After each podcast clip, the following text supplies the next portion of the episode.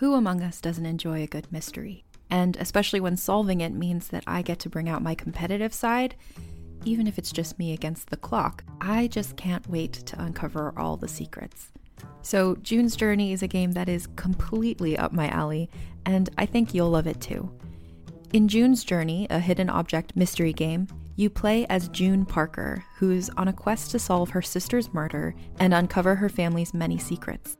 Each chapter brings you deeper into the story, and it's set in the roaring 20s, so beyond uncovering clues, you get to experience the glitz and glamour of the time. June's Journey is definitely not a game I play mindlessly, which I love because I get genuinely invested, and a lot of it is a race against time, so there's a little fun added pressure of trying to find the clues as quickly as you can in each scene. There are also tons of ways to customize the island that you're on, learn more about the characters, and then new chapters are added weekly, so you really can't run out of things to explore. So if you think you're up to solve this case, download June's Journey for free today on iOS or Android, or play on PC through Facebook Games. June needs your help, detective.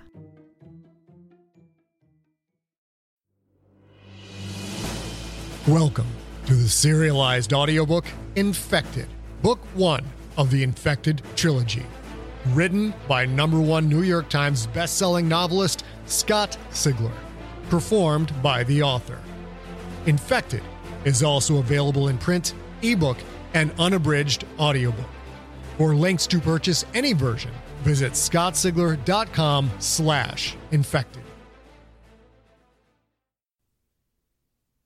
Chapter 51 The Arches Margaret, Amos, and Clarence Otto stared at the photo mural. Clarence had had the painting blown up to three times the original size, so that Gwen's nightmarish vision took up an entire wall. They'd all caught a few hours of sleep from around 2 a.m. to 5 a.m., then it was back to work. After two hours of staring at the mural, staring and thinking, Margaret still felt groggy despite five cups of nasty hospital coffee. Amos, as usual, looked none the worse for wear. Neither did Otto. Margaret hated them both. Amos stood right in front of the photo mural, his nose just inches from the wall. How did Gwen know these people? Margaret stared and thought hard about the question. I don't think he knew these people at all. Amos looked at her and crossed his arms. What, are you saying the kid was psychic or something? Margaret shook her head slowly, but kept her eyes fixed on the painting photo. No, I don't think so. Not psychic, but something like psychic. Something beyond the science we know. Where she could identify and match, she had taped the life size pictures of the infestation victims' faces next to their life size spot on the painting Blaine Tanarive, Charlotte Wilson, Gary Leland, Judy Washington, Martin Brubaker, Get Win. There was an indefinable horror in seeing the real faces taped next to Gwen's ghastly, painted renditions. Horror, yes, but that horror paled in comparison to the math. Those six faces she knew. There were 11 other faces that she did not. So there were more, at least 11 more. And who knew how many beyond that? The thing made of those bodies seemed to expand far beyond the frame. How many other faces would be on the rest of the. the what was it? An arch? No, there were multiple arches. The construct. Why was she focusing on that? Why did she feel the need to name it? Was it significant? Margaret slowly walked backwards, taking in the painting. Her eyes traced the arch, trying to imagine where the other end of it would logically fall. The construct would be huge. The two arches alone would be at least 20 feet high. Arches, made out of human parts. Clarence, Margaret said quietly, get me Dew on the phone. Now.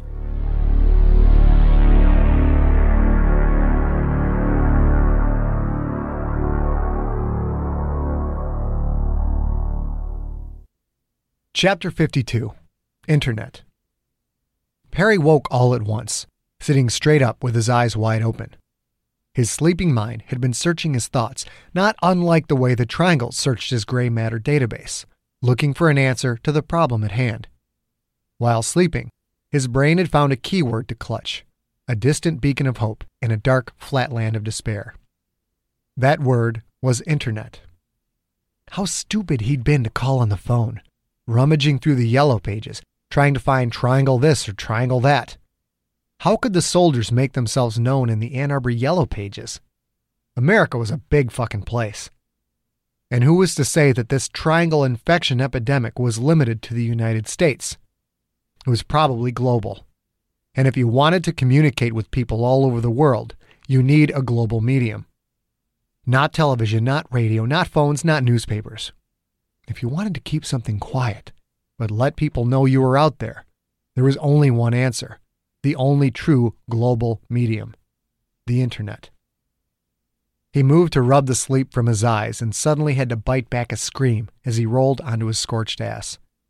He couldn't see the window in the living room, but the brightness of the apartment told him he hadn't been asleep long. If he ever got out of this alive, he'd buy himself a brand new bed, something he couldn't afford, something so comfortable he'd never want to get out of it again, something that was better than sleeping on linoleum floors. The four horsemen were still out. He could feel them sleeping. Except they weren't the four horsemen anymore, were they? Perry managed a malicious smile, even though every inch of his body seemed to voice complaint. They weren't four anymore, he was sure of it. They were three. What would he call them? As if there could have ever been any doubt. The Three Stooges were all that remained. That made the score Perry Dawsey 4, fucking triangles 3. Perry wouldn't quit until he got the shutout. He fumbled his way to his feet, correction, foot, and hobbled to his Macintosh. Less than 60 seconds after he awoke, the Mac chimed its startup tone and began the boot process. Startup programs came to life, including his email and instant message clients. Why hadn't he thought of it before?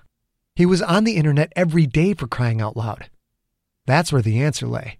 That's what it was all about. He started up Firefox and went right to Google. He didn't think it mattered what search engine he used. The government would make sure that the Triangle's homepage was easily found by those who knew what to look for. His email client finished loading and immediately chirped at him. 64 emails. He took a quick peek at the inbox. A quick count showed 16 messages from Bill. Sure, Perry hadn't been to work, but wasn't that a little, I don't know, stalkerish? Why was Bill trying so hard? He's trying to contact you because he's your friend, dumbass, Perry thought. But what if there was more to this? What if Bill what if Bill was supposed to be keeping an eye on him? You're getting crazy paranoid, Perry, old boy. Knock that shit off and focus. He had to concentrate on the web search. That's where the answer lay. It had to. He typed in triangles. He would have never thought there would be so much stuff.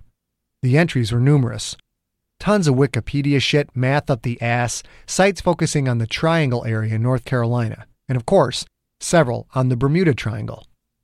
Perry breezed through them, giving them little more than a cursory once over. He typed in triangles and infected. Finally, he found it, 15 pages into the search. To a normal person, it wouldn't have looked like anything out of the ordinary. But to Perry, the letters on the screen glowed with hope. The search read Triangles, you are not alone. We're here to help you. This page has all the information on dealing with your condition and making you better. www.tomorrowresearch.com. Not alone. Not alone. His hand shook with excitement. He finally knew, really knew, that someone could help him. People knew about the parasites slinking their tails through his body.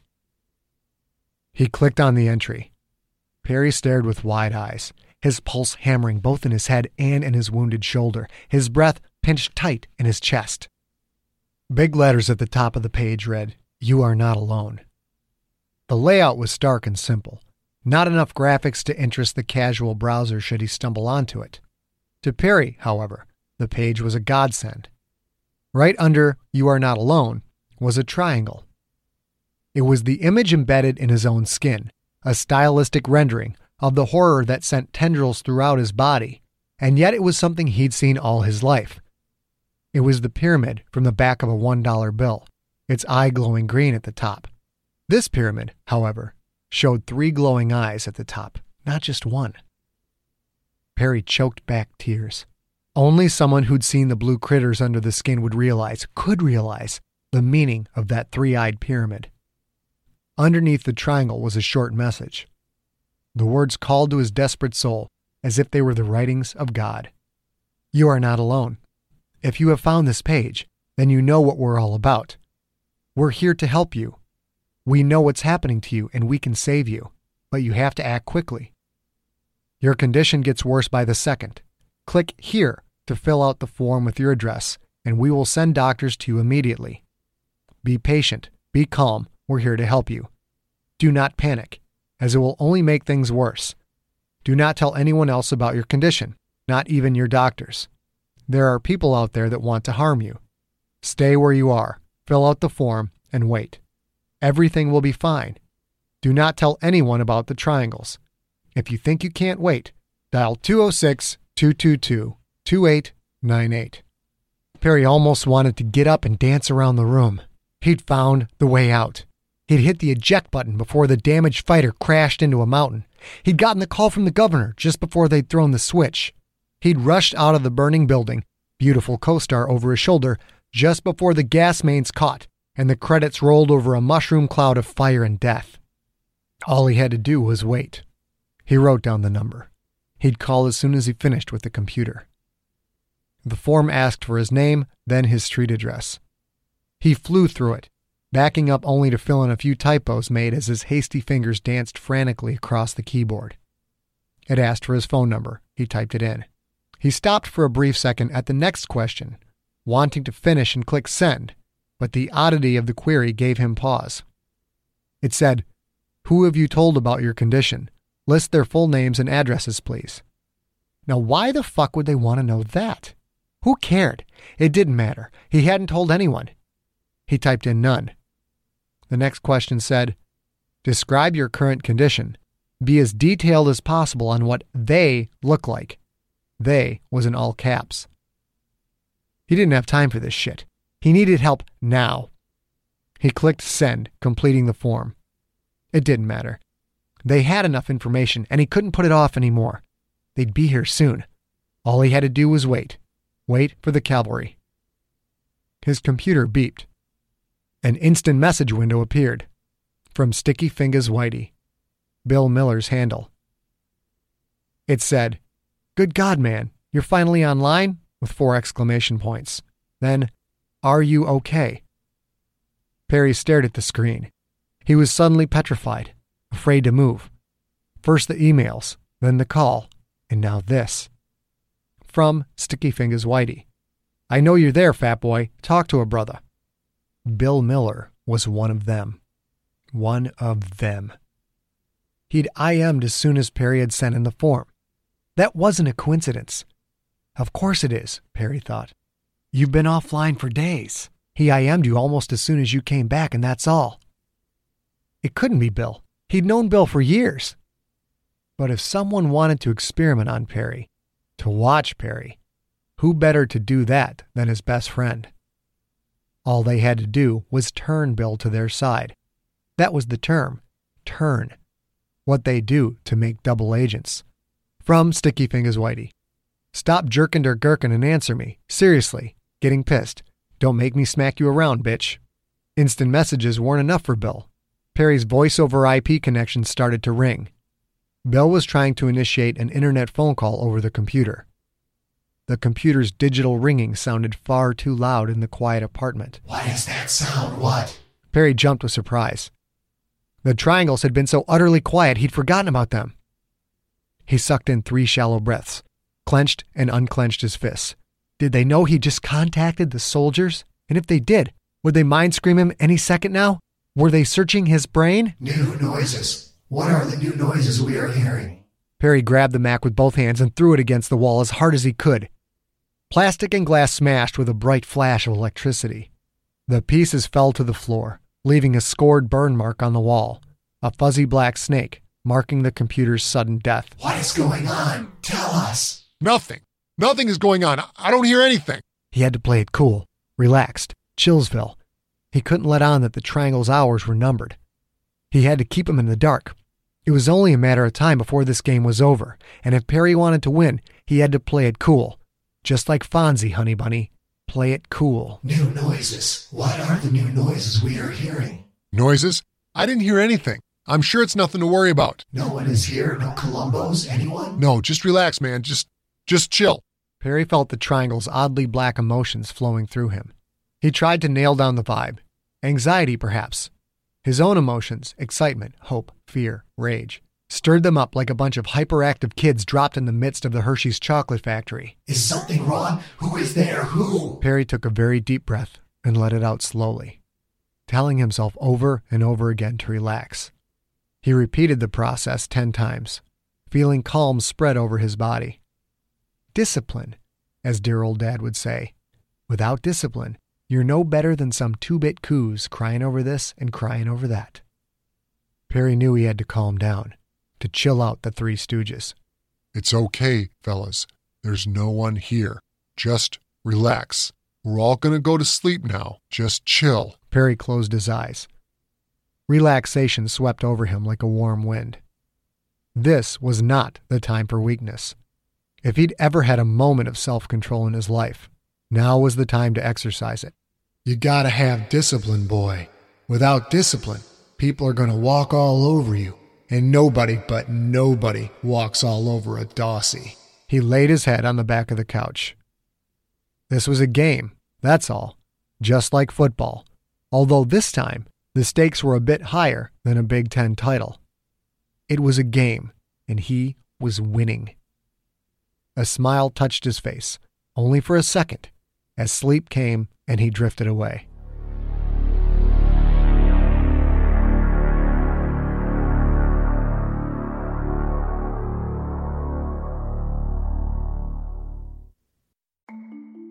As a podcast network, our first priority has always been audio and the stories we're able to share with you. But we also sell merch, and organizing that was made both possible and easy with Shopify. Shopify is the global commerce platform that helps you sell and grow at every stage of your business, from the launch your online shop stage all the way to the did we just hit a million orders stage. Whether you're selling scented soap or offering outdoor outfits, Shopify helps you sell everywhere. They have an all in one e commerce platform and in person POS system, so wherever and whatever you're selling, Shopify's got you covered. With the internet's best converting checkout, 36% better on average compared to other leading commerce platforms, Shopify helps you turn browsers into buyers. Shopify has allowed us to share something tangible with the podcast community we've built here, selling our beanies, sweatshirts, and mugs to fans of our shows without taking up too much time from all the other work we do to bring you even more great content. And it's not just us, Shopify powers 10% of all e commerce in the US. Shopify is also the global force behind Allbirds, Rothy's, and Brooklinen, and millions of other entrepreneurs of every size across 175 countries. Because businesses that grow, grow with Shopify. Sign up for a $1 per month trial period at shopify.com slash realm, all lowercase. Go to shopify.com slash R-E-A-L-M now to grow your business, no matter what stage you're in. Shopify.com slash realm. During Women's History Month, come explore what feminism means to you with nonfiction storytelling podcast Thread the Needle. I'm your host, Donna Schill. I'll use my background in journalism to dive into topics that matter to women today. Listen to Thread the Needle wherever you get your podcasts.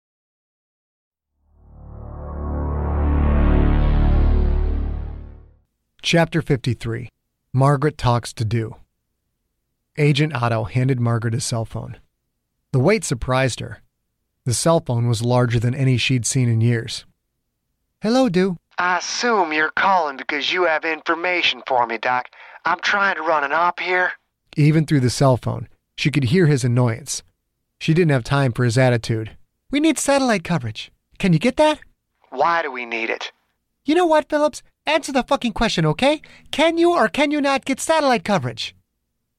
There was a pause. You might want to talk to me with a little more respect there, Doc. Screw your respect. Answer the damn question or I hang up and go right to Murray. Can you or can you not get dedicated satellite coverage for the Ann Arbor area? This isn't the movies, Doc. We can't just dial in an address and see a full color picture. of Mr. and Mrs. Jones doing it doggy style. It'll take some time, but we can get the coverage. Now, if you're done with the potty mouth, you want to tell me why? Margaret held the phone with her right hand. With her left, she rubbed her knuckles against her hair, so hard it hurt. None of this made any sense. None of this was science, but she knew it had to be done. She couldn't explain why, yet it had to be done anyway. The paintings of Gwen, they had all the known victims, then 11 other people. So? So there are victims we haven't found yet. You know we're working on that, Doc. We have scans of the faces, all points out on 'em, over the whole state and into Ohio and Indiana. We're trying to track them down. Why is a satellite going to help with that? Margaret winced as her knuckles dug too deep. She forced herself to put her hand at her side. They're building something. I think the victims are supposed to build something. Something big. What? What are they supposed to build? Something in the woods, maybe. I think there are trees involved.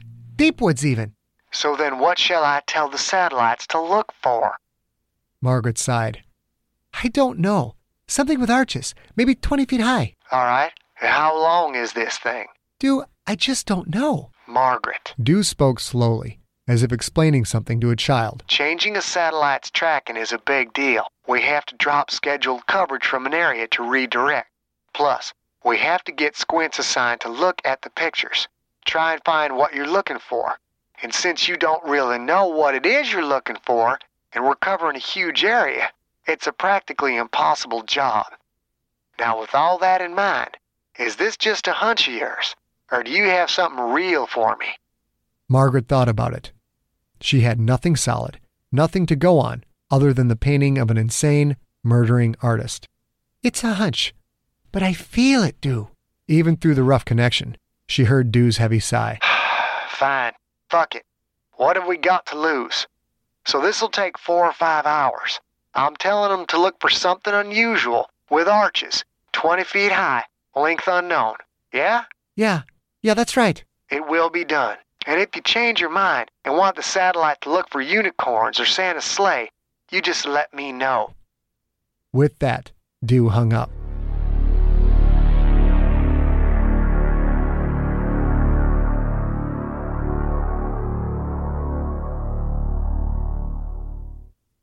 Chapter 54 Spam Murray Longworth's desk intercom buzzed softly.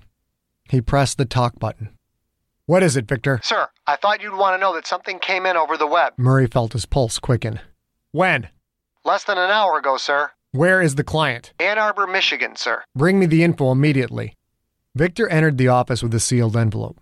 The computer boys were under strict orders to print any web info that came through, then delete all traces of the data from that system.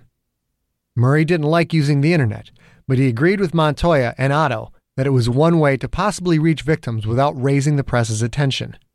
Apparently, the hunch had paid off. Victor left the room, and Murray broke the seal. Ann Arbor, Michigan. Perry Dawsey. Dew was already there, had already had a run in with one of the infected freaks, as had Otto and Margaret. It was a slam dunk home run. Margaret's work had put Dew close. Dawsey listed no contacts. That was good. That made things easier. Apartment complex. That wasn't good. No description of Dawsey's condition. Dew was already there. So was Margaret, and she had an analysis facility ready and waiting. Finally, it was the break that Murray needed.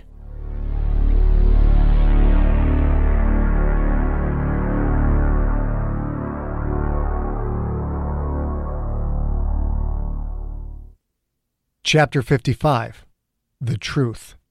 The voice tickled his thoughts, teased his muddled mind. Where are they? It was the voice of the triangles, mechanical and yet still alive. Are you there? Another one is missing. The voice of the triangles, and yet it was different. Somehow almost feminine. Not a woman's voice, but a woman's concern, a woman's depth of feeling. Why don't they answer? Where are they? His eyes fluttered sleepily. The voice was something important, something he knew he needed to think about. The pain hung on his body like a weighted suit. Every inch seemed to throb and pulse in a muted symphony of complaint. They won't make it. They won't make it. He is too strong. Perry blinked again, clawing his way to consciousness. Triangles, but not his. Were these the ones his own infestors had mentioned when they said that strange phrase, We do that without telephones, talk to triangles? He felt the Three Stooges stirring. The female voice faded away. Perry wasn't ready to get up. He lay on the couch, his weight on his left side, wondering if he should just spend the rest of his life there, on his good side, not bothering to get up and suffer any more pain or wonder what fabulous secret the Stooges might deal out next. His ass still burned. It felt as if he were still sitting on the stove. A truly nasty smell filled the air. So, this was what burning human flesh smells like? Wonderful. There was another smell, something more pungent, more dead smelling. But it wafted in and out and couldn't compete with the all encompassing smell of Perry's home cooked rump roast. Why do you fight us? And there they were. No mistaking that voice. Male, arrogant, bossy. His own beloved triangles. Who is that other voice? Perry asked, ignoring their question. There's someone else infected, isn't there? Who is it? Does he live in the apartments? We won't tell you. Why do you keep killing us? We're the only ones who can save you now. What the hell are you talking about? Save me! I know I'm as good as dead. No, it's the others who want to kill you, not us. Not us, Perry. We would never hurt you. The triangles weren't trying to kill him? Bullshit. They were going to burrow out his insides and wear him like a coat, or take over his mind and dance him around the street like a fucking human muppet. Someone is coming. Is it Columbo? Perry heard nothing. Was their hearing better than his? How strong were they now? You hear someone out in the hall? Is it the neighbor who was here before? No.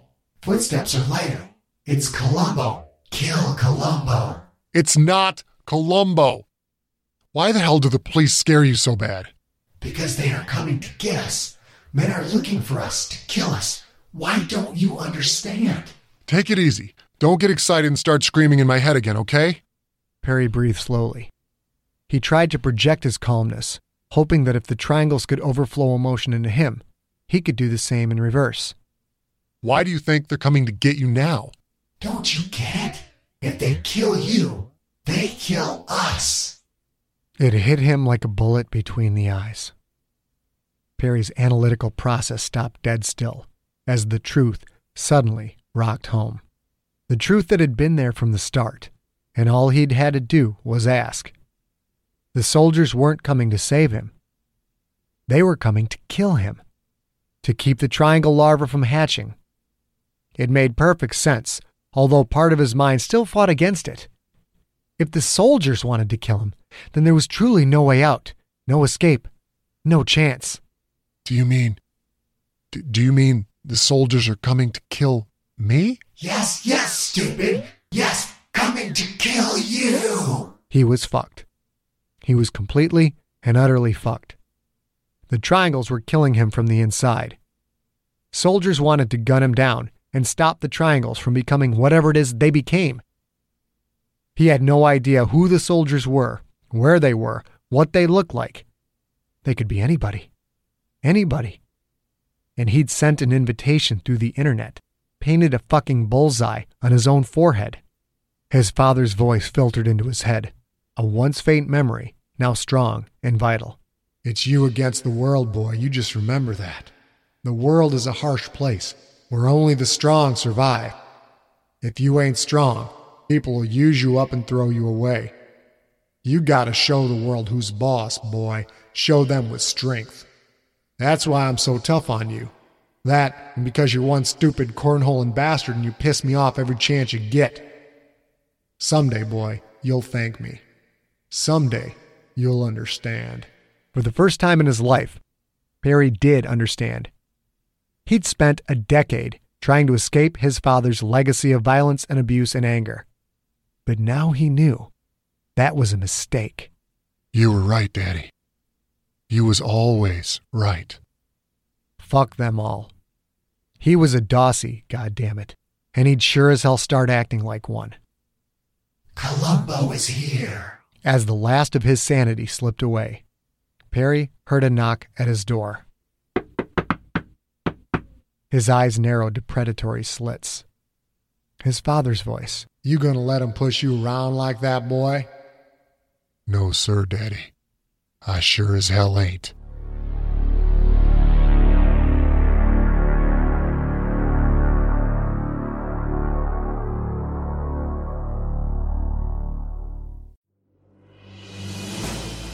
You have been listening to Infected, Book One of the Infected Trilogy by Scott Sigler. Performed by The Author. Produced by Empty Set Entertainment.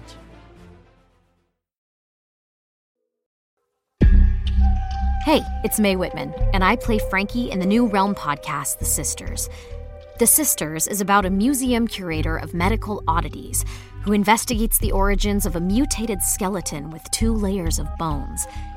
Seven ribs are completely fused. And you have no idea where this came from? No, she was sent here anonymously. Mm-mm, not she. They, maybe? W- wait. I've never seen anything like this. Soon, she uncovers an extraordinary mystery that connects her present with one family's tragic past in hauntingly dangerous ways. My grandfather was a journalist back in the 60s and 70s. He specialised in strange stories. Who are they? How are they connected to the skeleton? Play the tape. You'll see. Listen to The Sisters wherever you get your podcasts. We dream about it. We both dream about it. How often? Every night.